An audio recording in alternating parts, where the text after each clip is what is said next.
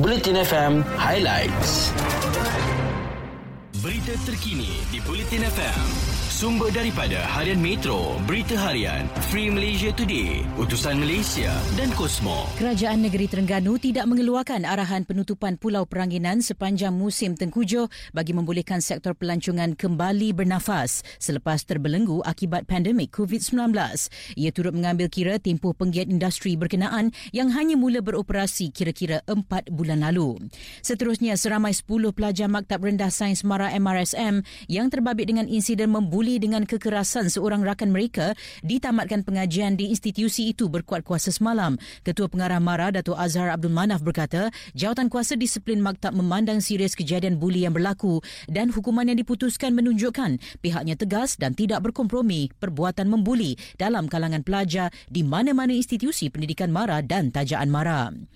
Dan laluan di Seksyen 27 km 13 FT 185 Jalan Simpang Pulai Cameron Highlands akan dibuka kembali sepenuhnya untuk untuk semua jenis kenderaan pada pagi Jumaat ini. Pengerusi Jawatan Kuasa Infrastruktur, Tenaga, Air dan Pengangkutan Awam, Datuk Muhammad Zulkafli Harun berkata, selain kerja pembersihan jalan, pembinaan longkang aliran air di kawasan runtuhan sedang dijalankan oleh pihak konsesi sebagai langkah mengelakkan berlaku pergerakan tanah.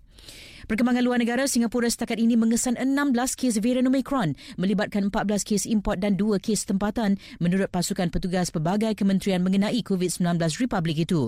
MTF berkata 8 kes baru Omicron disahkan dikesan semalam manakala 6 kes Omicron awal yang dilaporkan sebelum ini juga disahkan menerusi penjujukan genomik. Ketahui keputusan terkini pilihan raya Sarawak pada 18 Disember ini di myundi.com.my. Berita sukan di Bulletin FM.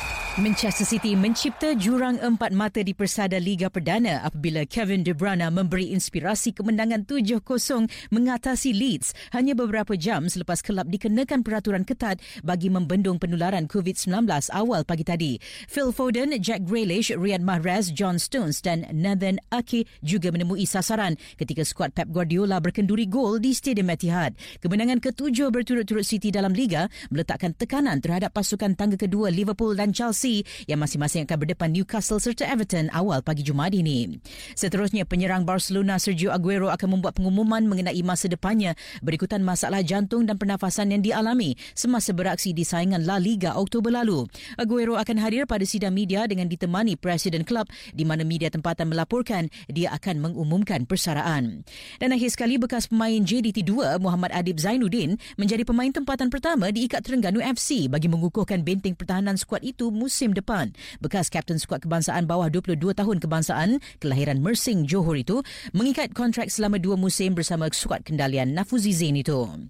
Sekian berita Muat turun Audio Plus sekarang. Stream Bulletin FM dan dengarkan podcast kegemaran anda. Stream secara live di web bulletinfm.audio atau aplikasi Audio Plus. Muat turun di App Store atau Play Store sekarang. Ikuti berita-berita terkini di Bulletin FM.